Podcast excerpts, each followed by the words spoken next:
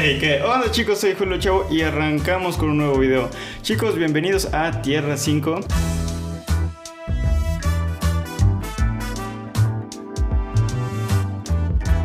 ¿Cómo estás tú, Julio? Pues yo estoy bien, yo estoy bien. Algo enojado por lo que me pasó en la mañana, si te ¿Qué acuerdas. te pasó en la mañana? Haz de cuenta que para venir acá me dio mucho gusto que el día de hoy hayas contestado muy temprano y que me hayas dicho, güey, cuando quieras jalarte, jálate. Entonces, muchas gracias. Cuando Esteban me mandó mensajes para, yo, para que yo fuera en el momento que yo quisiera, pues yo dije, pues en este momento. Entonces pedí un Uber. Cuando llegó, me marcó el Uber. Oiga, joven, está cerrado el acceso. Y yo como estaba solo en mi casa y no tenía la aplicación para abrir el acceso, dije, ah, pues espérame allá afuera. Nomás voy a agarrar mis cosas y yo lo veo ahí a la entrada de la pluma, ¿ok? Me dijo, sí, va, agarré mis cosas. Y, y son cosas, es es una mochila y son dos cajas, ah, cosas que, que en serio sí pesan mucho. Porque aparte es una mochila grande y pesada. Entonces me fui caminando en mi fraccionamiento y con un solazo tremendo. Cuando llegué a la pluma, yo ya estaba cansado, tenía mis dos cajas y ya llegué como de, ah, madres. Y, y no vi al Uber, luego busqué en mi aplicación, o sea, no tenía internet, pero me parecía el último que había visto. Y, y decía como la matrícula del coche y la busqué y no estaba. Entonces lo llamé, no me contestó, entonces me tuve que regresar. Y, o sea, me quedé en un lapso de, güey, ¿qué hago? Me regresé, agarré el internet de mi casa y le mandé mensajes. Oiga, señor, ¿qué onda? No me contestó. Le llamé otra vez y ahí me contestó. Le dije, oiga, señor, estuve buscándolo, no, no lo vi. Usted es mi Uber, ¿no? Me dijo, sí, yo era su Uber, pero cancelé el, viaje. Y, y yo veía en la aplicación y me, lo, me seguían cobrando. O sea, no, no me seguían cobrando, pues, pero seguía como que activo el servicio, ¿no? Se veía como en el, en el GPS, que tú puedes ver dónde está tu Uber, pues seguía viendo cómo, cómo se estaba yendo el güey. Y seguía viendo la ruta que, que tenía que seguir para llegar a mí, pero ni siquiera la utilizaba, él se iba. Como que ni siquiera él mismo canceló el servicio, como que esperó que yo lo cancelara para que me cobraran más en mi próximo en mi próximo viaje. Ay, ¿no? ay. Entonces me enojé, o sea, incluso le ¿eh? ¿Y no lo reportaste? al final sí, pero pues el total, ¿no? Le marqué, le, oiga señor, pues yo lo estuve esperando, lo, estu- lo estaba buscando, yo estaba en ese momento. Y justo cuando dije, lo estaba esperando, me cortó, güey. Me dijo, no señor, no, ya no puedo hacer nada. Algo así me dijo y me cortó, güey. Yo me quedé como, madres, güey, ¿en serio dijo eso? Y, y me enojé y ya cancelé, el- yo, yo mismo cancelé el, el de este. Y, y ya pues intenté buscar otro Uber, decía que no había disponibles y yo pues me enojé, pues fue como madres. Entonces fue cuando ya la vieja confiable, el viejo Taxitel, pues me, me salvó, ¿no? El viejo taxistel no. Y- y lo que no saben acá nuestros espectadores es que yo les dije, vato, pide el taxi. No, me van a secuestrar. Pues el sí, es que, taxi". es que hace mucho que no pedía y pues me daba como No, inseguridad. pero fi- bueno, eh, al menos en mi experiencia, ahorita mismo este, el servicio de taxi por llamada está mucho mejor que el Uber. Pues eh, precisamente fue lo que descubrí el día de hoy a la mala, ¿no? Hubiera seguido tu consejo a la primera, pero pues al final no. Entonces, pues bueno. eh, oye, ¿y sirvió esa madre? ¿Sirvió lo- la publicidad que utilizaron durante un año completo? Es decirte 70, 21, 21, taxi. Del- Esa cancioncita que estaba todo el tiempo en todas partes. Güey, pues ahorita, ah, cuando tú me dijiste, pues pide un Taxitel, yo fue como de madres. Y te iba a pedir el número, pero dije, no, ¿cuál era el número? Y me acordé de la ¿Te canción. acuerdas de la canción? Sí, ya, ya, ya- ya Entonces- sé yo que nunca me pediste el número y yo, bueno. Sí, pero me acordé, güey. O sea, estuvo bien padre porque es de las cosas que, que no he utilizado desde hace años. Ajá. Y nomás fue como de, ¿cuál La era? canción. Ah, era esta. Oye, pues entonces en ese caso está. mm, Me parece una buena idea. Y es más, nosotros podríamos utilizarlo. Podrás poner eh, en la tierra es redonda. La tierra es redonda. ¡Ting! para que la gente se acuerde, ¿no? Tendría que haber un mensaje que del cual se tendrían que acordar. Porque aquel mensaje era pues el número, ¿no? Oye, pues bueno, nomás era la, la chocoaventura de la mañana. Llegué un poco enojado con Esteban, pero... O sea, no con Esteban, pero pues llegué y ah, güey, se, Sí, me sí, enojado. Pero pues ya andamos felices porque ya andamos aquí grabando un nuevo episodio. Sí, que después de como cuatro horas de estar esperando aquí ya por fin llega. Uy, perdón. El Uber, güey, qué enojado me trae, en serio. Pues ahora yo solo, solo por eso yo también me enojo con ellos. sí, ya, ya no voy a volver a pedir Uber. Pues Puro yo tampoco. Taxitel. Yo, yo tampoco, porque aparte me ocupa espacio en, mi teléfono y digamos que mi teléfono no tiene mucho espacio para, para guardar aplicaciones. Oigan chicos, si no han visto el episodio de procesos creativos, estaría muy bien que fueran a verlo para que pudieran entender más o menos el contexto de lo que vamos a estar hablando el día de hoy. ¿Ok? Sí, Eh, sí, bueno, sí. verlo no dura mucho, es relativamente. Son, do- son 12 minutos, pero, pero mira, in- incluso si sienten que Julio va muy lento, la pueden poner en YouTube que vaya 1.25 o 1.5 veces más rápido. Ah, pues y fácil, gracias. sí, sí, sí. Y, y- es, lo, es lo que yo hago, compa. Te- Pues mira, sí, yo y- también y es que- con los videos. Y es que, o sea, yo ya te lo he dicho, realmente a mí no me gusta ver YouTube, no me gusta hacer esto, no me gusta hacer lo otro, porque si- siento que me ocupa un espacio, ¿no? Y que al final es importante, ¿no? O sea, el, el tiempo es mucho más importante que cualquier otra cosa. Eh, entonces, pues lo que hago es que, pues en WhatsApp también ya agregaron la, la opción de... De que vaya más rápido el audio, de que vaya más rápido el video. Y pues lo veo porque al final me entra la misma, la misma Sí. información. Y pues hasta se me hace más divertido escuchar como... Sí, yo como, como implemento una, una técnica de lectura rápida, yo como recibo muchísima información en, en muy pocos minutos eh, leyendo, entonces, o sea, me la paso leyendo, leyendo información, información, y cuando me toca escuchar algo, como un podcast, un audio, lo que sea, se siente más lento como yo recibo esa información. Entonces también me, me- me hace, me, me sirve muchísimo esto de, de ponerle por dos o por tres. Sí, sí. Bueno, creo que máximo es por dos, ¿no? Sí, el máximo es por 2, pero aún así, o sea, 2 por 2 sigue siendo bastante Sí, ya es lo más. rápido. O sea, ya es el doble de rápido que. Sí, sí, sí. Pero pues bueno, sí. Oye, y ya como para empezar acerca de, de esto, procesos creativos. procesos creativos, eh, ¿cómo te pareció el tema? Fíjate que se me hace algo interesante porque, porque pocas veces uno llega a escuchar acerca de procesos creativos, al menos de la misma forma en la que tú hablaste, ¿no? Porque generalmente yo las veces que he escuchado acerca de, de creatividad ha sido más bien de, y es que no hay que perder la creatividad y hay que siempre estar trabajándola y así. Sí, lo Y- de los siete sombreros también. Sí, o sea, co- cos- cosas que me lo han dicho mucho y pues sí está bien pues, pero, pero en este video, en este caso fue con información muy nueva para mí. O sea, yo lo estaba escuchando en 1.5 veces más rápido. y, y, créeme que estaba, no, no manches, qué padre, wow, qué cool, wow, eso no lo sabía, wow, esto sí lo sabía, ¿no? Entonces, eh, sí, Julio, los procesos creativos, este... Pues como dices, es todo un proceso, pues, Sí. como dice la palabra, en el que hay un inicio, un intermedio y un final. Y, y cada parte tiene su, su grado de, de dificultad de alguna forma.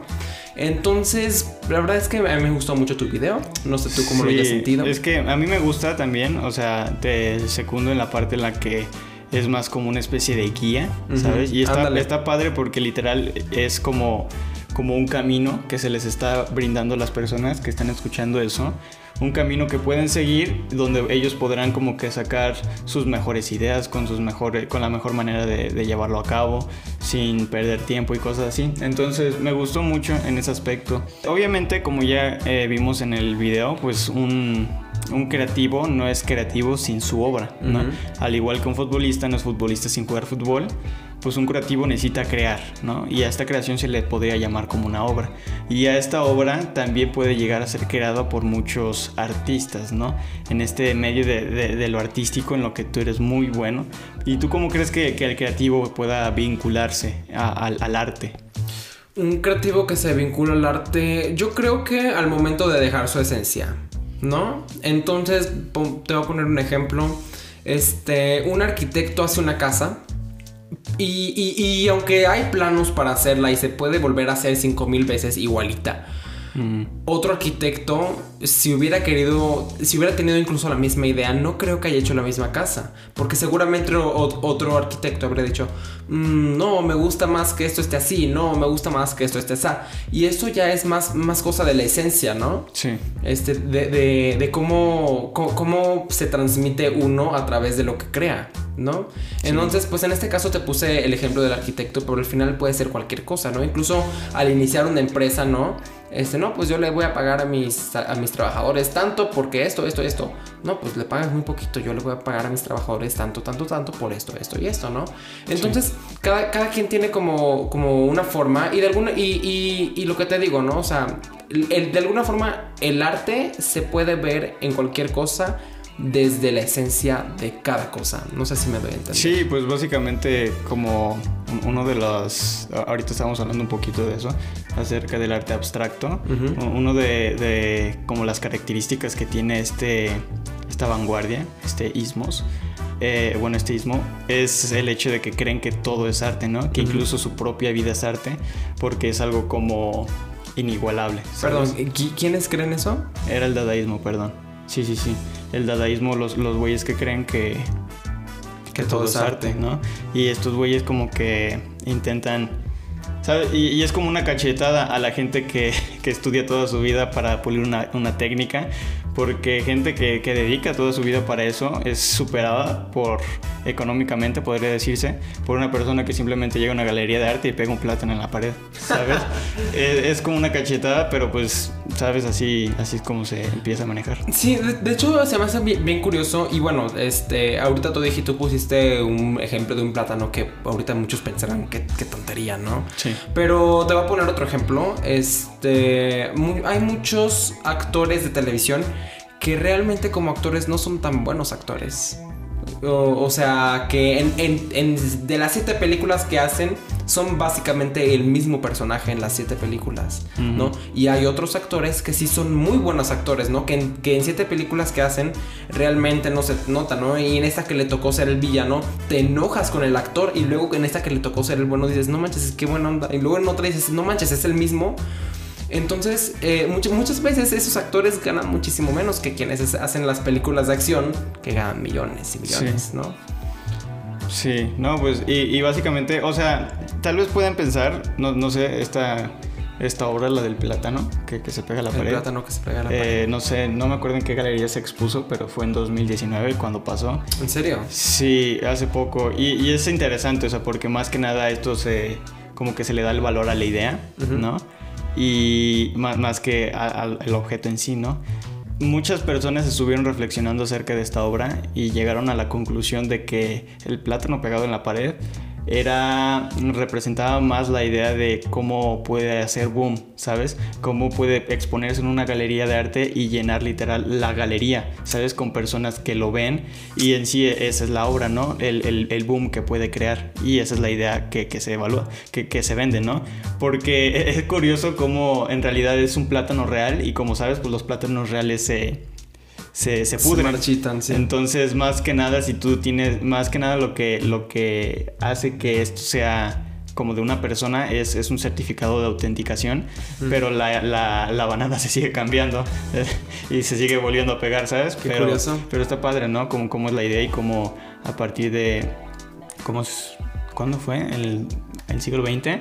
A partir del siglo XX fue donde se empezó a, a ver más la idea que, el, que la técnica, ¿sabes? Pues mira, la verdad es que yo, yo de, de, galerías de arte ni de esas historias, la verdad es que no sé. Ahorita me contaste del dadaísmo, del arte contemporáneo, pues sé un poco, mijo, pero creo que tendrás que explicarme. Es, es, muy sencillo, o sea, a partir del siglo XX, antes del siglo XX la gente simplemente eh, le daba más como eh, más mérito a la gente que sabía pintar bien, ¿no? A la gente, por ejemplo, a las personas que con esculturas, con mármol, hacía parecer que, que hubiera una manta.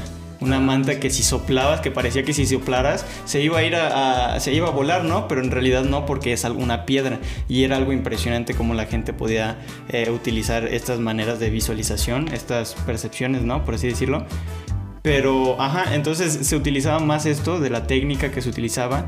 Una obra era buena por lo chingona que parecía.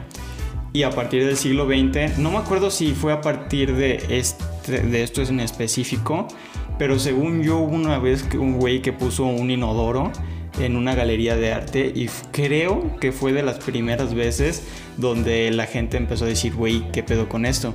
Y el güey que lo expuso dijo, bueno, el güey que lo expuso al final fue como de, no, pues ¿quién, lo habrá puesto? Como que ni siquiera se dio el mérito de ponerlo, pero fue con la intención de hacerles pensar y hacerles entrar en la duda de qué era arte y qué no era arte, lo cual entra en lo del dadaísmo, ¿no? Y lo de la, esta, ¿cómo se llama? Lo de, la, lo de la banana que se pega también podría ser dadaísmo. Esta tipo protesta, y esto empezó como en el siglo XX, bueno, se dice, ¿no? Quién sabe, pero pues se dice que empezó en el siglo XX, donde ya mm, te pones a pensar qué es arte, qué no es arte, si el arte es, es la técnica o es la idea que representa. Pues eh, está, es, es, interesante porque, o sea, tú, tú vives mucho en el mundo artístico y vives, no, no sé en qué tipo modelo vivas, ¿no? ¿Cómo, cómo más son, me, gustaría saber, ¿no? De cómo vas, más son tus obras, las obras que actúas, como es, es una idea que la persona tiene que, que, buscar con su propia perspectiva del mundo o es un mensaje que se manda o cómo es eso. Mira, eh, yo, como ya sabes, yo hago dos cosas, este, teatro y danza contemporánea. Este, en teatro lo que hacemos por lo general es utilizar obras que ya existen, ¿no? O sea, agarramos un guion que ya existe y lo, lo cambiamos de tal forma que terminamos representando algo no completamente diferente, pero sí ligeramente eh, diferente a lo que tal vez el autor habría querido lograr, ¿no? Y nosotros lo, logramos haciendo, eh, tal vez trayéndolo un poco más al mundo actual, ¿no? Por ejemplo, digamos que es una obra del siglo XVI. Pues nosotros lo, hicimos del siglo XXI, ¿no? Es lo mismo, mismo solamente que con ropa diferente, con nombres diferentes, ¿no? Y, también bailó este, danza contemporánea, que yo creo que es más o menos por donde tu duda va. Y en la danza contemporánea es es curioso porque a, diferencia del teatro, en el que es una historia que tiene un inicio, un desarrollo y un final, la danza contemporánea no tiene ni inicio ni final. Es danza, ¿no? Entonces, representamos una idea con la danza contemporánea, ¿no? Entonces, este, si queremos este, decir este, el bullying, ¿no? Este, lo que hacemos es, no como tal ponemos una, una persona pegándole a un niño, porque eso es demasiado físico.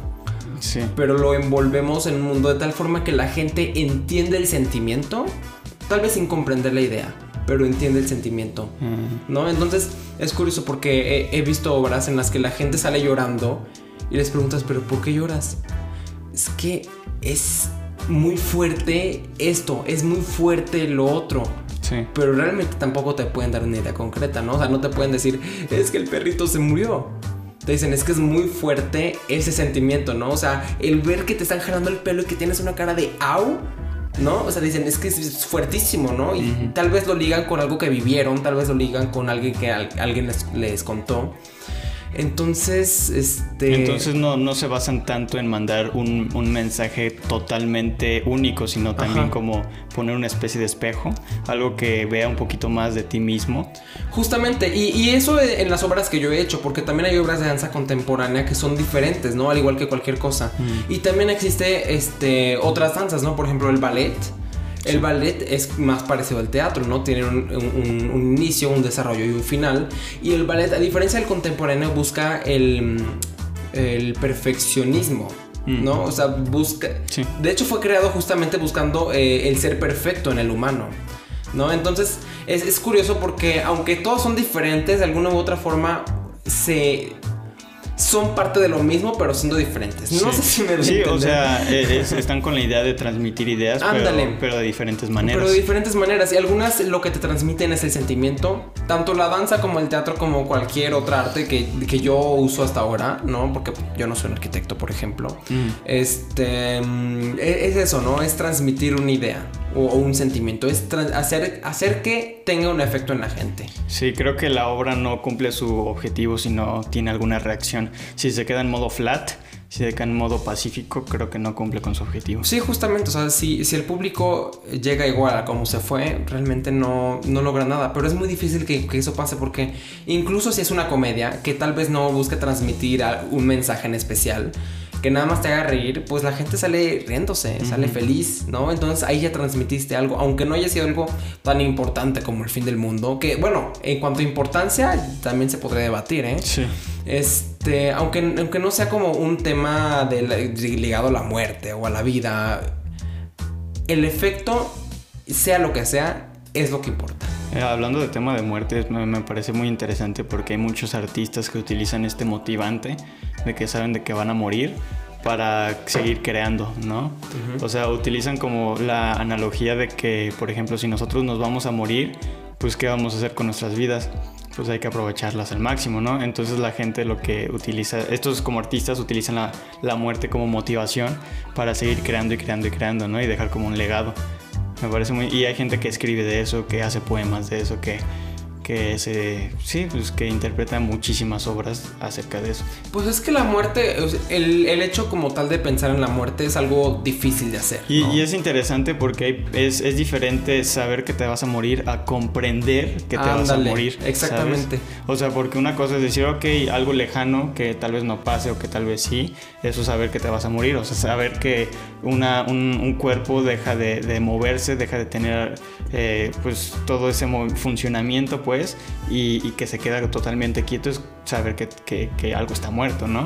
Pero comprender que a ti te puede pasar cualquier día de tu vida y que puede en un instante arrebatarte todo es comprenderlo, ¿no? Y saber que en cualquier momento te puede pasar que... Y, bueno, o sea, que te va a pasar, pues, ¿no? Y es algo que, pues, la verdad la gente... Mmm, pues no, a veces nos incomoda pensar el hecho de que, güey, ¿sabes que algún día vas a presenciar tú tu propia muerte? Pues es un hecho como que a veces que impacta pero pues sigue siendo lo mismo de comprender que te vas a morir. Sí, y es que, o sea, lo que te iba a decir ahorita es que, pues, es, es, es algo fuertísimo. O sea, pensar que ahorita todo lo que estás haciendo tal vez no, va, no valga la pena, no va a ser por nada, el mundo va a seguir girando, estés o no estés, ¿no? Sí. Entonces, pues claro que es, es, es algo que, que, la gente agarra de inspiración. Porque hay veces que, eh, como te digo, ¿no? O sea, el, el arte es un medio, un medio de transmitir algo muchas veces, bueno, tú sabes que cuando yo me siento mal, tal vez platicarte porque me siento mal va a hacer que yo me sienta mejor, ¿no? Uh -huh. Aunque no me des respuestas, aunque no me hagas esto, no, aunque no me hagas nada, platicarte me hace sentir mejor. Entonces, de alguna forma, eh, el arte. ¿Qué puedes decir, hacer sentir mejor al que lo está escuchando? Ah, eh, y de alguna forma, eh, el, el, arte logra lo mismo. Yo te transmito mi sentimiento de que me, me tengo miedo de morir y de alguna forma me siento mejor, ¿no? O sea, sí. y, me ayuda a comprenderlo y aceptar la dura realidad. Y de alguna forma yo también te hago entender mi punto de vista y tal vez te hago entender que no estás sola, tal vez te hago entender que sí, cualquier y, cosa, y no, ¿no, quedarte estancado, ¿sabes? no quedarte estancado. No quedarte con el miedo de, ay, me voy a morir y ya valió madres todo. No, pues, o sea, me voy a morir, pero ¿qué voy a hacer con mi vida, no? ¿Cómo voy a pasar la, la vida que tengo el día a día? Es interesante. Ah, hay un libro llamado Nada. Lo leí hace, hace ya un, unos dos años más o menos. Nada. Nada. Así se llama. Nada. Wow.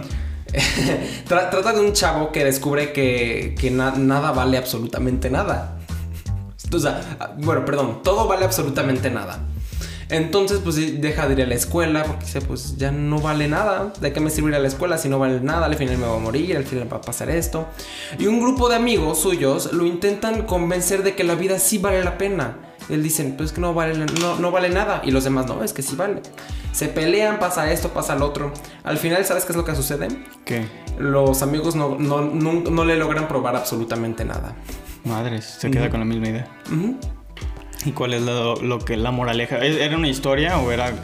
Sí, supongo sí, que es una historia, ¿no? es una historia. ¿Y qué, con qué concluyó? ¿Qué? Pues, eh, para resumirte el, el, el cuento, eh, spoiler para quienes lo quieran leer, este, termina que, que, los chavos le intentan conseguir cosas que valgan la pena, ¿no? Eh, un cuento muy loco, ¿no? Entonces a una chava, pues, a mí, me, a, mí, a mí me importa ser santa, ah, pues te vamos a quitar tu virginidad, ¿no? Mm. Y entonces pues, tienen un papelito con la sangre, este, como diciendo, esto es importante.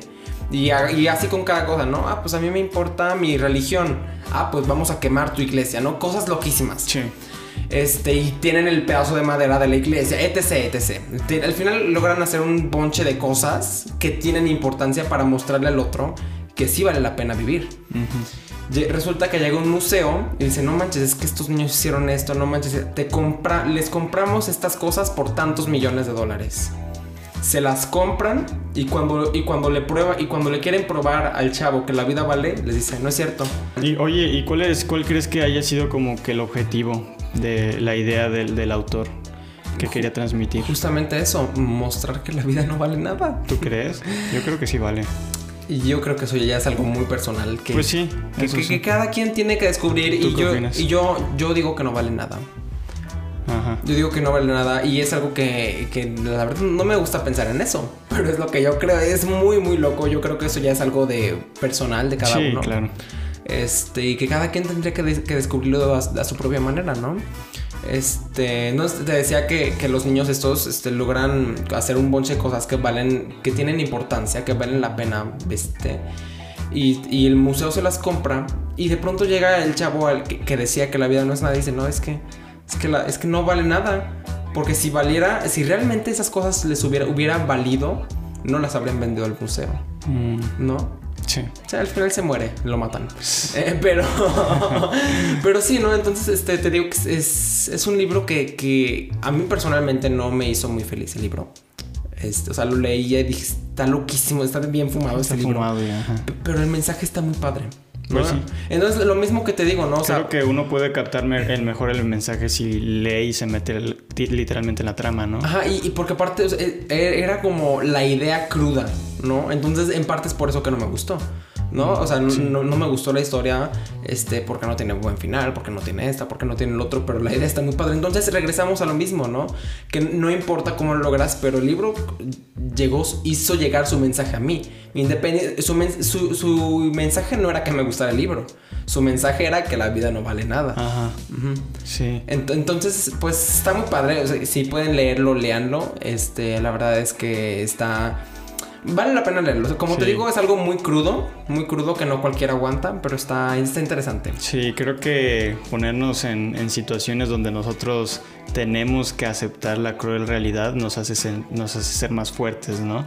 Porque en muchas de las ocasiones nos, va, nos vamos a topar en situaciones así, ¿no? Donde tengamos que aceptar eh, verdades incómodas, verdades dolorosas, pero será lo mejor porque es la verdad. Sí, hay que salir de nuestra zona de confort. Sí, y pues dejar de vivir en una mentira cómoda. porque siguen siendo mentiras. Y, sí, oye, sabes, a mí me gusta mucho este tema del arte porque, porque muchas personas me han pedido como que recomendaciones, me han dicho, güey, es que quiero quiero iniciar con algo nuevo, o sea, quiero crear algo, pero me, no sé qué, qué impacto tenga en, el mundo. Por ejemplo, quiero crear un poema o una canción, pero no sé si la gente se va a enojar o no, o no sé si la gente me va a empezar a preguntar, güey, pero ¿qué significa, güey? Pero quién sabe qué esto, cuando en realidad yo no tengo estas respuestas. Y lo que les digo es, oye, pues tú, tú hazlo pero cataloga esto como arte, ¿sabes? Porque el arte muchas de las veces o es para transmitir algo o es para no transmitir nada, ¿sabes? No a fuerzas tiene que tener un, sentido. y, es algo que, se puede usar, es un recurso que, cualquiera puede utilizar, catalogar esta canción como arte, esta, este libro como arte, esta historia como arte, y, dejar de, preocuparnos por eso, ¿sabes? Si, si es que nomás quieres hacer algo y si en realidad no tienes como un propósito, pero lo quieres hacer, pues, ¿no? esa es la idea del arte abstracto, para que veas, eh, ahí sí, ¿no? El, el, que no, no todo tiene que tener sentido, no, no importa tanto el sentido y muchos de los temas de arte, ¿sabes? Pues ahora sí que yo, yo creo que, como te digo, eso ya es más, más personal porque... Eh, al ser arte abstracto podría tener y no tener sentido. O sea, tal vez para mí tiene un sentido, pero para ti puede tener otro. Y ambos estamos bien, ¿no? Entonces, sí, sí, o sea, definitivamente háganlo, pues. O sea, no. si quieren hacerlo, háganlo háganlo y, no caigan en lo que en lo que Julio decía en el video del famoso crack mental. Ay, el crack mental, güey, sí. Sabes, yo mucho tiempo estuve eh, bueno, para por la gente que no, no ha visto el video, una pequeña introducción. El crack mental es como aquella emoción que tú sientes al, compartir tus ideas, ¿no? Las ideas de algún proyecto, las ideas de, de, alguna historia, un cuento, una canción, un proyecto que tengas sin haberlo ejecutado, ¿no? Esta esta emoción, esta sensación efímera acerca de, contarle a los demás y de verte y visualizarte en un futuro sin haberlo alcanzado. Y es algo que nos afecta mucho porque esto nos va a seguir impidiendo que alcancemos a realizar este proyecto, ¿no? Porque pues es como una barrera tú al sentirte cómodo con estas, estos efímeros eh, lapsus de felicidad, de emoción al contarlo, como que te, te quedas satisfecho con eso. Y no tiene que ser así, tienes que que salirte de eso y tienes que empezar a crear, ¿sabes? No solo contarle a la gente. Y a mí me pasó mucho porque en, un momento, por ejemplo, yo no sé si te llegas, si te acuerdas, pero yo antes montaba toros. Me sentía padre, me gustaba mucho ese, ese deporte, estaba muy padre. Era un deporte un poco riesgoso y, y al final pues mis padres por mi salud ya no me dejaron eh, pues continuar con, con eso, ¿no? Con este deporte. A mí me tardé un, un, pequeño lapso de tiempo en aceptar que ya no era jinete de toros y me empezó a doler. Era como de, ay, es que me gustaba, no, no sé, me gustaba eh, hacerme ver como un jinete de toros, me gustaba que me dijeran, ay, ¿qué onda jinete? ¿Cómo andas? Y cosas así, ¿no? Me gustaba ser jinete de toros. Y entonces me tardé un poco de lapso de tiempo en, en dejar esa, esa identidad, ese tipo, ese tipo de identidad que tenía. Pero yo después como que me engañaba y me, me, hacía la idea y le contaba a las personas que yo iba a volver. Les decía, no, sí, yo, yo, o sea, ahorita no estoy eh, montando, pero yo tengo pensado volver y quién sabe qué tanto. Y era algo que tal vez no tenía tanto sentido, o bueno, no sentido, sino tanta verdad pero me emocionaba pensar eso, me emocionaba pensar en el hecho de volver, de estar arriba de un toro, cosas así, ¿no? Pero eso es el crack mental, ¿no? Cosas que, ideas que te que hacen que te sientas feliz, pero no más que te quedes con esa idea, ¿sabes? Pues de alguna forma es es normal, pues. Es normal. O sea, yo, y de, hecho creo que es muy padre todos tener sueños, porque al final es, esos son los sueños, ¿no? Sí, eh, pues tener metas. Eh, no, es que no, no, no. Yo creo que es diferente un sueño y una meta. Porque un, sueño es algo que, quieres hacer, pero, pero no tienes ni plan para hacerlo, ni fecha para hacerlo, ni nada. y, y, ya una meta es cuando dice, es justamente tener un propósito. ¿no? Y ponerte tal día voy a lograr esto y tal día voy a lograr lo otro y así lo voy a hacer. Sí, por eso a mí no me gusta tener sueños. En mi particular perspectiva creo que te, te quita espacio en tu cerebro, ¿sabes? O sea, es como una tarea pendiente que aún tienes y que en realidad no, no se va a hacer, ¿sabes? O sea, si lo puedes llegar a, a contemplar en un futuro, pues déjalo anotado en una libreta y olvídate de eso hasta que hasta que, no sé, algún día te acuerdes y digas, ah, ya podré hacerlo o no. Pero no quedarte pensando en eso porque te quedas pensando en eso y, te quita tiempo, te quita espacio de tu mente, te quita esfuerzo de atención y, no sirve de nada porque pues, al final no lo vas a realizar. Entonces por eso a mí no me gusta tener sueños, pero sí metas, ¿sabes? Metas. A mí me, yo, yo quería compartir es que tuve una clase de arte en, en, mi, en mi, primaria, no sé por qué decir, en mi prepa. Y me encantó, es una de las clases que, que, que me gustaron, que era como de, ay, qué, qué, qué, padre, ¿no? Voy a ir a esta clase. Y era la, la, del final del día, el profe a veces nos ponía obras a, analizar como algún, algún video, cosas así, y nos decía, nos daba chance de ir por palomitas, por papas. Y ahí pues andabas, obviamente como era en línea, pues te no, no íbamos a un salón, pero yo me podía sentar en mi sofá y comer papas mientras veía lo que el profe nos enseñaba. Estaba padre, ¿no?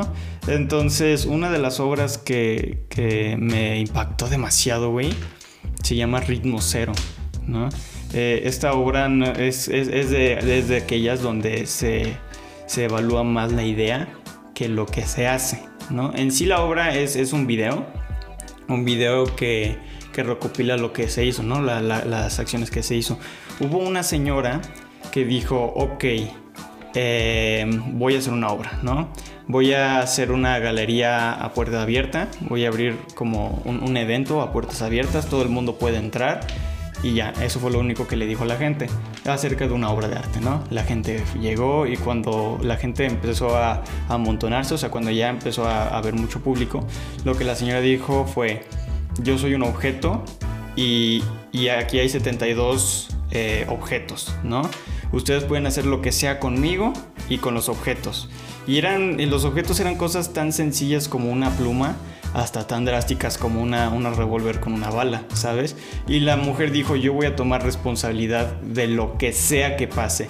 En la entrevista la señora dijo, la gente podía agarrar una, la, la pistola y dispararme si ellos querían, ¿sabes? Y no iban a tener ningún ninguna consecuencia. La, chica, la señora quería, su idea era el buscar, el, el ver, el descubrir cuál, hasta qué punto podría llegar el ser humano sin límites ni consecuencias, ¿no? Con un cuerpo humano y con, con, con, objetos, porque ella se, dijo, se hizo llamar a sí misma como objeto durante seis horas. Entonces la señora se quedó ahí y las cosas empezaron un poquito extrañas al principio, pues no sé, le ponían una flor, le, había una cámara de fotos, le tomaban fotos, hacían que, que, hiciera eso, cosas así. Hasta que, y había hombres y mujeres como, ya sabes, o sea, había hombres y mujeres. Y, y sí, luego las, cosas empezaron a poner muy raras, ¿sabes? Empezaron a, un, agarrar, había un cuchillo, le cortaron una como que un poquito de la garganta y empezaron a beber su sangre, luego la empezaron a amarrar, luego la, le empezaron a escribir cosas, luego le empezaron a le, pusieron la revólver en la mano, la revólver cargada y se la pusieron así para que ella se quedara así y, a ver si por casualidad se le iba el dedo y se volaba la cabeza, ¿no? Entonces luego la llevaron a una mesa, la amarraron, luego le agarraron unas tijeras, le quitaron la ropa, la empezaron a pintar y, y sí, güey, o sea, se hizo un desmadre. Cuando acabaron las seis horas, literalmente la, chava empezó a ser ella misma, empezó a tener su, a, vivir, ¿no? A ser ella una persona como tal y la gente no lo podía creer. La gente quería, quería que siguiera siendo como una especie de objeto y la chava, pues, o sea, se quedó traumada. Pues, o sea, no total, o sea, yo creo, yo igual sí, sí pienso que alguien podría quedarse traumado de eso. Y al final, pues esa fue la conclusión, ¿sabes? a cómo una persona puede llegar a reaccionar sin límites ni, ni, consecuencias. Y me, eh, o sea, me encantó mucho por el valor que tuvo esta persona para, para hacer esta obra, ¿no? Y, es esto, ¿no? Más es el fondo que tiene que, que simplemente el hecho de, ser un psicópata y decir, ay, hagan lo que sea conmigo, ¿no? No, no pues tiene una idea detrás de eso y me impresiona mucho. Qué loco. Sí. Qué loco. ¿Tú no te acuerdas de algún experimento social del que se haya hecho o alguna obra que te haya gustado de ese tipo? Fíjate, bueno, eh, una, hace, hace no mucho estaba hablando con, con un amigo teatrero y, me contó que, que, en Guanajuato hicieron una obra que, estuvo bien loco la obra. O sea, tal vez no fue tan loco como el experimento de esa señora, pero hicieron una obra de teatro. Y, y haz de cuenta que lo, que lo que hacían en la obra de teatro es que pues la gente llegaba a ver la obra, pagaba 70 pesos este, y se sentaba. Pero en el escenario este, estaba abierto el telón y solamente había un señor así. Ok. con esta cara así. Viéndolos, viéndolos a todos. Mm. Y pues la gente dijo, bueno, pues así igual es así empieza. Pasaron 10 minutos, 15 minutos, 30, 45 minutos la hora uno empezaba y la gente se empezó a ir. Entonces, pues, pero, pero justamente en la entrada le decían, Mira, puedes subirte al segundo piso, o sea, puedes irte en este, en este preciso momento y te devolvemos tu dinero, o te subes al segundo piso y disfrutas la obra. Entonces hubo quienes se subieron al segundo piso y vieron todo, todo, desde arriba. La obra no, er, no era en el escenario la obra era ver cómo la gente se levantaba, se iba, le echaba caca, le echaba esto, le echaba lo otro, hacían este desmadre, gritaban, decían, ah, ¿qué pasó con eso, no? Qué impresionante. ¿eh? Los, fondos que tienen eh, estas, estas obras, por ejemplo, había una obra de, de, un señor que pintó una pipa y puso, esto no es una pipa y, dices, what the fuck, ¿no? Pero en sí lo que está queriendo decir es de que en realidad no es una pipa, es la pintura de una pipa, pero no es la pipa, ¿sabes? O sea, tu imaginación te hace pensar y dice inmediatamente, eso es una pipa, pero no, es una representación de lo que es una pipa. ¿Sabes? Cosas así, me gusta mucho pues ver en el arte las ideas. Por ejemplo, también el, había una, un, un video. De hecho, Ritmo Cero está en YouTube por si quieren verlo. Así nomás ponen Ritmo Cero y les va a aparecer. También había otro video, no me acuerdo este cómo se llamaba, pero era, era como un GIF, o sea, ¿sabes? Muy, muy corto. Sí, sí. Pero era donde estaba una mujer y un hombre, y un hombre estaba agarrando como eh, una parte de un arco con una flecha, y la otra mujer la otra parte del arco, ¿no? Y, ellos dos se balanceaban. En, en, en, eso, ¿no? Literalmente si uno de los dos soltaba, el otro, o sea, alguien iba a morir, ¿sabes? Porque estaba con la flecha ya, ya lista y se estaban balanceando, ¿sabes? Y son cosas así que me encanta ver como el propósito, las ideas. Por ejemplo, el cubismo, ¿sabes? ¿Ubicas lo que es la, tercera dimensión? Eh, sí. Nuestra dimensión, ¿no? Sí, ubicas lo que es la segunda dimensión, ¿no? Sí. La tercera dimensión es algo que tiene altura, anchura y volumen. Ah. Segunda dimensión es nada más altura y anchura. Eh, primera dimensión es nada más altura. Ah, ok. Entonces la segunda dimensión es de líneas, ¿no? Y dimensión cero es un punto. Qué padre. La, segunda dimensión es, es, son líneas. es, una línea. Una línea. ¿Una línea? Una línea. Según yo pueden ser varias líneas. O sea, sí es una línea, pero desde el punto de vista del segun- de la segunda dimensión. O sea, si, si nosotros estuviéramos en la segunda dimensión, solo veríamos una línea. No sé, mejor eso ya se está tornando muy científico. Mira, te voy a explicar. Como tú dices, nomás es una línea. Si, te, si, si este monito... O sea, nosotros que estamos en la tercera dimensión podemos ver este cuadrado Ujú, y podemos ver al monito. ujú. Pero si nosotros estuviéramos en la segunda dimensión, donde está este monito, lo único que veríamos sería esto. Como tú dices, solo una línea. ¿sabes? Entonces, el monito, si le pedimos al monito que, que, que pueda ver el cuadrado, tendríamos que pedir al monito que sa- saliera a la tercera dimensión y pudiera ver este, este cuadrado.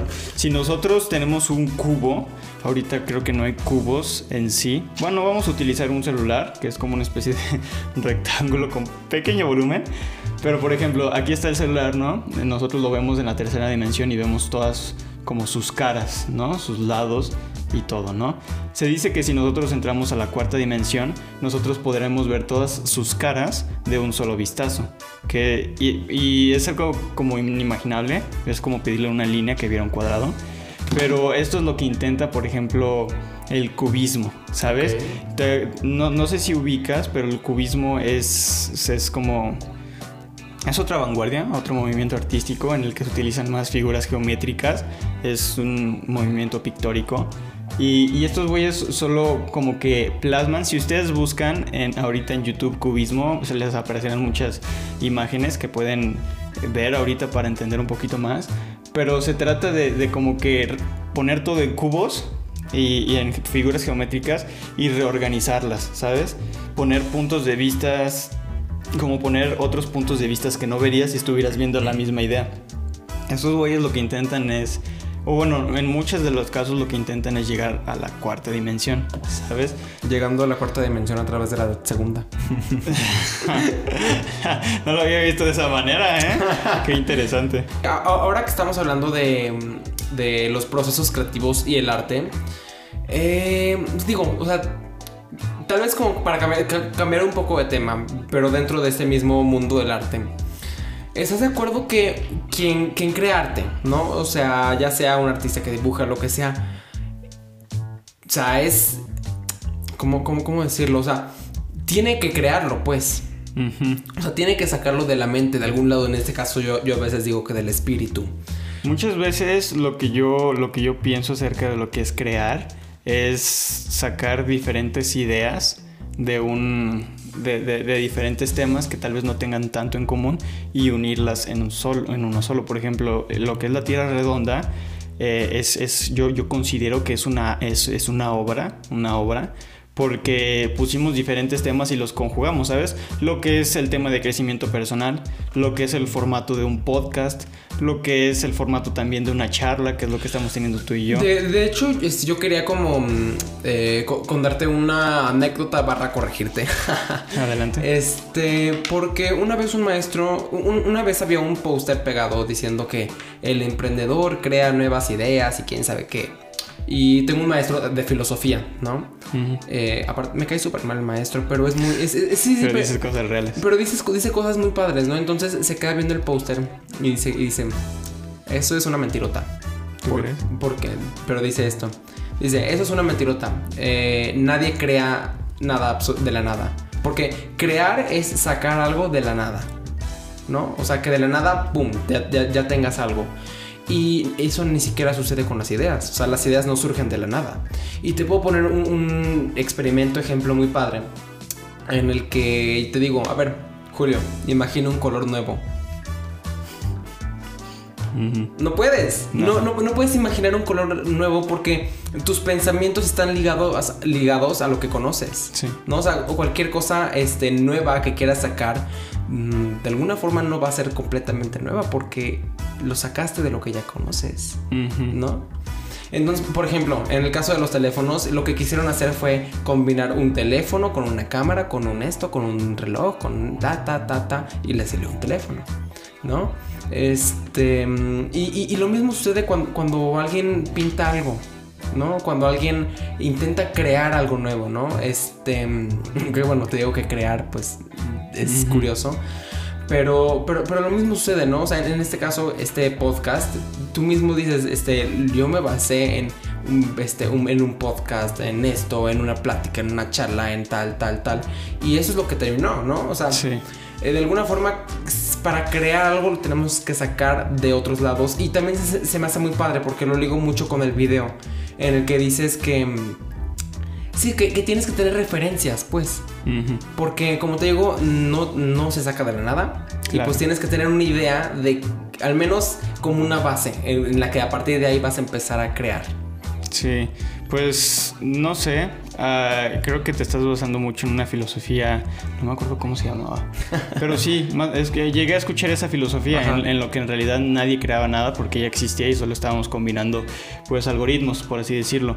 Pero yo sí, yo no sé, también puntos de vista, yo sí creo que, que existe el crear, ¿no? Porque en sí lo que nosotros no estamos creando es un podcast, porque el podcast ya existe. Eso sería, eso no sería crear algo. Lo que se estaría creando es la idea, ¿no? La Tierra es redonda. Redonda. Es algo que, que yo pienso que, que, sí, que sí fue creado. Para mí crear es, es eso, ¿no? Para mí crear es eso. Agarrar distintas cosas que no tengan tanta, que- tanto que ver y unirlas para crear algo nuevo. Porque, por ejemplo, la Tierra redonda no existe en otra parte. Mm, Es, es como yo lo veo. Entonces, para crear, dentro de, mi punto de vista, es buscar eh, también lo que decíamos, ¿no? Lo de la inspiración. Sí, sí. Buscar distintas referencias, inundarte en referencias. Es lo que a mí me gusta hacer cuando, cuando quiero hacer como una especie de una publicidad, por así, eh, o un video. Me inundo mucho en referencias. Digo, como que empiezo a buscar, a buscar, a buscar cómo la gente ya ha hecho sus trabajos y digo, ah, esto me gustaría tenerlo y lo anoto, ah, esto también me gustaría y lo anoto. Y así como que voy creando algo eh, en base a, um, con base a, a las pequeñas ideas que voy recolectando, ¿sabes? El famoso notar lo que te gusta y descartar lo que no te gusta. Pues está padre porque eh, el hecho de anotarlo, porque por ejemplo yo en, en, mi, en mi teléfono, haz de cuenta que tengo una aplicación llamada Google Keep, donde literalmente anoto lo que sea y me parece importante el, el- el anotar. Y, y aquí literal voy anotando todas las ideas que, que a veces vienen, todas las reflexiones que a veces empiezo a- Y a- a con colores diferentes. y y es que los colores diferentes están, es como algo catalogado, ¿sabes? O sea, está padre Google Keep porque cómprenlo sin... no, es algo gratis, ¿no? Pero tú puedes como que dividir en etiquetas lo- los temas, ¿no? Por ejemplo, los que están en marrón son acerca de reflexión personal, que son de las cosas que más he, he guardado. Y son a veces ideas, destellos que a veces llegan, destellos de, algún pensamiento, alguna reflexión o cosas que yo aprendo. Porque no nosotros no somos una computadora, no somos un, set- un teléfono para guardar todo esto, ¿sabes? Se nos puede olvidar algo de esto, algo de todo esto se nos puede olvidar alguna idea. Entonces, por eso a mí me gusta y, enfatizo mucho en que es necesario para cada una de las personas tener un- una libreta personal, un lugar donde anotar lo que sea, ¿sabes? Para anotar ideas, para anotar inspiraciones, para anotar lo que sea. Porque, por ejemplo, aquí está esto de reflexión personal donde a veces voy, entro y, y como que recuerdo algunos de los temas interesantes que hay. Por ejemplo, aquí está la sección de la Tierra redonda que está como que en rojo, ya ven que es como el color de la Tierra redonda y van muchas también de las ideas que a veces surgen para la Tierra redonda. Entonces, sí, me parece algo importante esto de una libreta personal. No sé cómo tú lo ves. Había una frase, no, no me acuerdo cómo iba, decía... eh, la más tenue pluma superará al más brillante cerebro. Oh. Algo así. Se me hace, se me hace bien padre porque, tiene- porque es verdad. Sí, porque pues lo, lo que está en físico pues ya no desaparece. O bueno, si no lo intentas eliminar, pues, ¿no? Si no agarras la, la goma y Pero sí, o sea, hasta incluso este Thomas Alva Edison, cuando murió, tenía 2500 libretas llenas Ay, de. ay. Ajá, 2500, güey. Por algo es Thomas Alva Edison, ¿no? 2500 libretas donde él seguía intentando descubrir muchos, intentando resolver muchos de los problemas que existían en el mundo y muchos de, de las, de los pensamientos que él tenía, ¿sabes? Y muchos así también. Albert Einstein también tenía su, su, su libreta personal, varias libretas. Entonces, pues no sé, a mí me gusta mucho. No sé, ¿tú, tú usas libretas así? Yo, fíjate que realmente no, pero sí, sí, sí tengo. Tengo una libreta este, especial de teatro. Únicamente para anotar cosas que van con que van de la mano con ello. Como, como que, como ideas, como. Este, sí, como ideas, este, cuando voy a clases maestras, lo que me enseñan, lo que aprendo, Mm. ¿no? Lo que veo en otras personas, este, como tips para ayudarme a mí mismo. Y de hecho, algo que, que sí me gustaría mencionar es que muchas veces ni siquiera tienes que apuntar para después leerlo. O sea, sí- psicológicamente te vas a aprender mejor las cosas si las anotas. Escribiéndolas, ajá. Ajá, si las anotas. Y aún más si las anotas a mano. Porque el, el anotarlas a mano va a hacer que de alguna forma haya una conexión cerebro-mano en la que. Sí, en la que, en, en la que te aprendes, te grabas mejor las cosas. Sí. Y de hecho tengo amigos que dicen, no es que yo para aprenderme los diálogos del teatro los apunto todos. O sea, escribo todos los diálogos y, y ni siquiera los tengo que leer porque ya los, ya los tengo, ya, ya los puedo leer en otro lado, pero los tengo que apuntar para poder acordarme Sí. de ellos. También que, que enfatizo mucho y que recomiendo mucho es al momento de crear una idea, de querer crear un proyecto, es escribir todo en, en una libreta o en un documento, lo que sea, de donde se les acomode más. Yo creo que incluso ahorita estuvimos comentando que es mejor escribirlo, ¿no? Eh, a pluma y mano. Eh, pero sí, escribirlo, ¿no? Escribir todas las ideas, todo, todas las inspiraciones, todo, todo un boceto, toda la mecánica, las ideas, lo, lo que quieras empezar a hacer, ¿sabes? Escribirlo en una hoja y ese pequeño boceto, muchos, o sea, muchos se quedan con ese boceto, les gusta quedarse con ese boceto, la idea original, no, no les gusta cambiarlo tanto porque creen que es la esencia, y, pero hay otras personas que prefieren irlo modificando, irlo modificando, mejorándolo, diciendo, ah, no, esto mejor acá, esto mejor, otro mejor acá, cosas así, ¿no? Y, y yo creo que también para este momento vale la pena también recomendar eh, que no haya distracciones, ¿sabes? Porque cuando tú estás escribiendo y estás eh, anotando, haciendo tu boceto, es un momento donde tu mente tiene que estar en posición, en momento y posición para tener un, ¿cómo se llama? ¿Cómo se podría decir? Una libertad creativa muy intensa, ¿sabes? Un momento donde tu mente esté totalmente concentrado en el tema que estés, donde literalmente te sientas en un bote, donde te, te esté llevando el, aire, donde te esté arrastrando y tú estés pues en ese bote diciendo, ok, ¿qué es lo que sigue? ¿Qué, qué, qué caminos puedo yo tomar? ¿Qué cosas puedo hacer?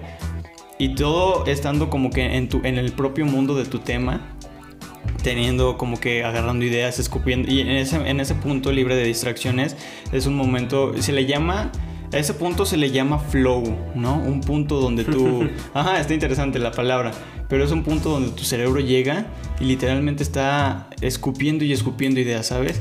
Y es un momento muy interesante porque te sientes tan chingón, te sientes libre, tan, tan creativo pero es un momento muy delicado. Un momento que si te llega un mensaje y se escucha tin, o entra una persona a tu cuarto y, te distrae o, te, te suel- sueltas y empiezas a pensar en otra cosa, se va ese momento, ese momento flow, ese, ese trabajo profundo en, en el que estabas, ¿sabes? Con un- un- una pequeña distracción.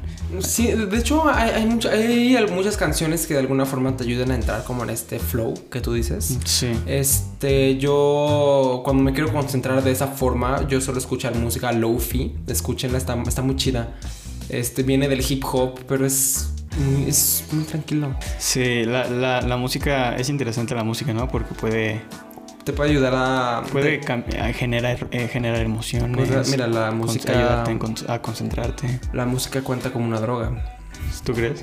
No, en serio, es Wow. oficialmente una droga. ¿En serio? Este, sí, creo que para cuando hacen torneos de algo en especial, no, no sabré decirte, hace mucho que no investigo de esto, eh, pero sí, sí, antes tenía muy bien mi papel ahí. Este, pero en algunos lugares, este, por ejemplo, en el que quieren ver quién es más fuerte haciendo una cosa, es- está prohibido escuchar música. Porque escuchar música hace que te ayude a, a sentirte mejor, ¿no? Por decirte un ejemplo. Sí. Entonces, este, sí, o sea, la música es como una droga porque te ayuda a calmarte, a hacer esto, a hacer lo otro. Sí. Creo que un- una vez incluso llegué a escuchar que hay como un, este, una parte de la música que nosotros ya no escuchamos. Este, sí, que, que nosotros como tal, como humanos, ya, ya, ya no logramos escuchar, pero nuestro cerebro detecta y hace que nos guste la canción automáticamente y que eso está prohibido, idea. No, no, mira, no sé qué tan cierto será. No sé qué tan cierto será. La verdad es que eso me lo contaron de, de habla de un maestro y que, que está muy bien loco. Este, Mira, entonces. yo, yo sí sé que hay tonos, que hay Sí, sí, que hay tonos en la música que no escuchas. Por ejemplo, muchos, mu- eh, creo que hay incluso cosas en el bajo que también puedes hacer que no se escuchan, pero sí se sienten. Se sienten. No creo que sea tan prohibido, porque según yo existen en, la may- en muchas de las canciones. De, de hecho, hay, por ejemplo, yo te recomendé el En Tierra 3, el... Ay, en Tierra 3 también tuvimos ese problema del Uber, güey. ¿Sí te acuerdas? ¿Sí te acuerdas? En Tierra 3, que, que nomás no llegaba el Uber a mi casa para irnos a la tuya. Sí, es cierto. Ay, esos Uberes. Ya, ya, ya, ya van dos, ¿eh? Ya van dos. Pero, ¿en qué estaba? Ah, ah, te, te recomendé una canción. Se llamaba Weightless. La pueden buscar en Apple Music, en Spotify, en YouTube. Esta canción fue diseñada creo que en 2012. No me crean tanto, pero creo que sí. No me creen tanto, pero creo que sí, perfecto. O sea, yo siento que sí, pero no, no, no, no se guíen tanto por eso, ¿no? Y, y fue literal creado por psicólogos, por neurólogos, por gente chingona. Literal para que toda la canción te hiciera tener sueño, ¿sabes? Hay artículos, hay doctores, hay un montón de gente que afirma que esta canción puede hacer que te duermas en la noche, ¿sabes? Y es muy recomendada para la gente que tiene insomnio. Dejar la canción ahí, que suene una, dos horas y, y ya te vas a estar durmiendo, ¿sabes? Qué loco. Me me- ajá, está, está muy loco cómo, cómo las canciones. Está totalmente comprobado que las canciones te pueden hacer sentir cosas. Y eso también podría ser arte. De hecho, curioso porque eh, no, no podría ser mi hijo, es arte. Eh, pues sí, o sea, yo, yo he escuchado muchos artistas, muchos cantantes, cómo pueden pensar que ya la música no es arte, porque ya no es como lo que tú puedes percibir, sino ellos te intentan inculcar una idea de forma muy simple. Y, no, eh, a eso para muchos cantantes no es arte, ¿sabes? Empiezan a decir, güey, es que, ¿sabes que Esta canción, la verdad, es tan simple, es tan, ¿sabes? No tiene tanto trasfondo, no, no es algo que en, en lo que tú estés buscando sentido, sino es algo en lo que el güey te está diciendo que pienses, cómo, cómo te, el güey te está diciendo que pienses, cosas así, ¿sabes? Estoy de acuerdo con que muchas de las canciones son arte, pero hay personas que también piensan que, el, el art- que las canciones actuales ya no podrían ser tanto por ahí. Y eso nos lleva otra vez a saber que es cosa de cada quien. Pues sí, sí, el arte pues es ya muy ambiguo, muy subjetivo. Sí, sí, muy subjetivo. Y, y- y- y, bueno, yo, yo te digo esto porque mm, hay muchas canciones que a mí me hacen llorar. ¿no? O sea, que hay muchas canciones que las escucho. Muchas veces ni siquiera tengo que escuchar la letra, ¿no? Pero, pero la canción como tal me, me, me genera un sentimiento. Y, y eso lo, lo logran mejor que en algunas películas, ¿sabes? Entonces he visto películas muy tristes que, ay, Hachi, es que esto yo. "Ah, Ah, pues sí, estuvo triste. sí, yo también. Pero como- con las canciones sí, sí me suelto, pues. O sea, con las películas es, es curioso porque con las películas siento el nudo en la garganta, pero no lloro. Mm. Y con las canciones lloro, pero no siento el nudo en la garganta, ¿no? Sí, y sabes que también es algo muy importante dentro de estos procesos creativos, dentro de- del tema de empezar a crear, es el, la toma de decisiones, de decisiones, ¿sabes? O sea, si te encuentras en, en- en- con las ganas de querer crear, vas a tener que lidiar con tomar muchas decisiones, porque haz de cuenta, como a mí me gusta verlo, haz de cuenta que es como una guerra, ¿no? El proye- tu proyecto es una guerra. Ujú. Y las pequeñas batallas son las pequeñas decisiones que tienes que tomar dentro de, de tu, de tu proyecto, ¿no? Entonces, a veces puede abrumar mucho y da, de que da mucho miedo, no sé, eh, decir, ah, acabar un libro completo, no manches, eso suena mucho. Tener to- un, to- un- un gran podcast, no sé, suena mucho. Entonces, di- la mejor manera de empezar como que a minimizarlo es ten- teniendo como, ¿cómo se podría decir? Eh, dividirlo en microdecisiones, ¿no? Porque al final de cuentas un proyecto se basa en eso, ¿no? En, en- un conjunto de decisiones. Simplemente en escribir un capítulo de un libro y decir, esto va bien, esto suena bien, esto está bien o no, ¿sabes? Y si sí, pues se- seguirle, ¿sabes? Es como un conjunto de microdecisiones, ¿no? Como esto sí, esto no, si sí o si no, pues ya decidir lo que sea y seguir continuando. Y al final pequeñas batallas para ganar la guerra. Oye, oye, ¿y tú cu- cuáles fueron las decisiones que, que tú hiciste al crear este podcast? Bueno, Pues- este podcast, este episodio, este, Sí, este es proyecto, pues, este Sí. proyecto. Em, pues sabes, fue, fue tanto como para empe- empezando a preparar como lo, lo que se necesitaba, ¿sabes? Por ejemplo, qué micrófono utilizar. Eh, me puse a investigar mucho acerca de los micrófonos que se utilizaban para captar mejor la voz. Luego, qué, software para editar. Eh, elegir un Behringer C1 o, elegir un, un, un Shure 181, eh, algo así es este, este Shure, ¿no? Entonces, sí, por ejemplo, qué, qué, qué temas utilizar, qué, qué formato darle, si si puede ser nomás un formato de entrevista o si ser un formato de charla. Eh, entonces utilizar, decidir qué, qué, tipo de canción utilizar, si una, una alegre o una normal, cosas así. Eh, qué tipos de, de, saludos utilizar, qué tipo de cositas hacer, si funciona o no funciona. Hay muchas cosas que descarté y, las cosas que están viendo ahorita la gente que, que, no, pues eh, es lo que ya se está enseñando, ¿no? Y tener nuevas ideas, nuevas cosas que hacer y, pensar si sí funciona o no. Y eso es, ¿no? Micro decisiones, ¿no? Dividirlo todo en pequeñas batallas para ganar la guerra. Está bien. Sí, es, es, una manera muy sencilla de, ver un proyecto, ¿sabes? Y que te puede, que, que puede hacer que, que no tengas tanto miedo a empezarlo. Sí, sí. Pues ahora sí que, mm, que, tú eres el profesional en esto. No, pues nomás es eso lo que uno pues ha, descubierto un poquito en, en sí, sí, en lo, que uno hace y... O sea, lo que yo he escuchado mucho es que la experiencia te enseña más que otra, otras cosas. Sí, por ejemplo, no, yo creo hubo una, una vez donde hicieron un experimento, pusieron a, a un grupo de personas y les, les pidieron que a un grupo de personas les, hicieron, les dijeron, perdón, que hicieran mil, mil ollas de barro, ¿no? Mil ollas. Y a al otro grupo de, de, personas les dijeron, hagan una olla de barro, pero lo mejor posible. Entonces, al final concluyó el experimento en que hacer mil veces una cosa va a tener un mejor resultado que solo hacerlo una vez y, que te esmeres haciéndolo, ¿no? Por ejemplo, yo, este no es el primer canal de YouTube que hago, ¿sabes? No es el, el primer video que, el primer, los primeros videos que estoy haciendo, sino e, es, un constante progreso de cosas que uno va acumulando y hacer, y sí, ¿no? Esa es como la tipo enseñanza, hacerlo más veces es lo que te va a hacer hacerlo mejor al final. Oye, ¿tú, tú qué opinas acerca de las críticas? Acerca de las críticas. De cómo yo creo, cómo lidiar con eso. Yo creo que de cómo lidiar con eso, mira, si te refieres a los haters, pues simplemente que se te resbale todo. ¿no? Porque así va a ser la vida y va a ser más difícil. O sea, si quieres progresar va a ser más difícil. Sí. Si te refieres a, a críticas de personas normales, de personas que ven... Ajá. También, tal vez no están hechas para que sean constructivas. Ah. Pero tú les puedes sacar ese, ese significado. ver lo que hizo que esa crítica sea negativa y cambiarlo. Yo creo que siempre se puede intentar mejorar todo. Sí. Sí, creo que... Incluso creo que viéndole el lado positivo, como lo decía en el video, eh, el hecho de que las personas estén reaccionando a tu proyecto, ya sea de buena o mala manera, forma, eh, al final de cuentas creo que es algo bueno, ¿no? Porque como bien decíamos al principio, pues la obra no está cumpliendo con su objetivo, sino crea alguna reacción.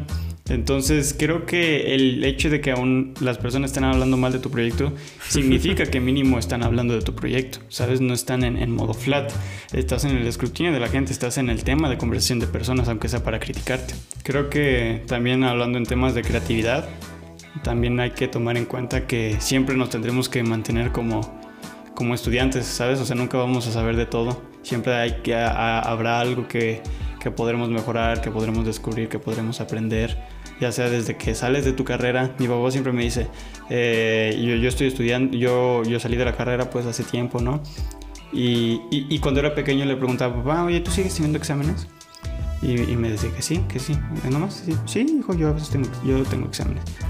Porque siempre lo veía leyendo, estudiando en la computadora, buscando, viendo videos acerca de gente hablando en inglés y con caballo. Yo decía, ah, pues ese es su trabajo, ¿no?